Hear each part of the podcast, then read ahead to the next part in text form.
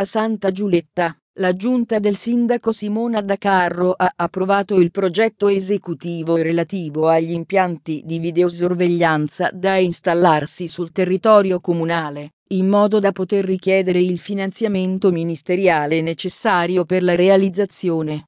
Il costo complessivo del progetto ammonta a 49.500 euro. Il Comune, tramite la Prefettura di Pavia, ha chiesto al Ministero un finanziamento di 20.000 euro.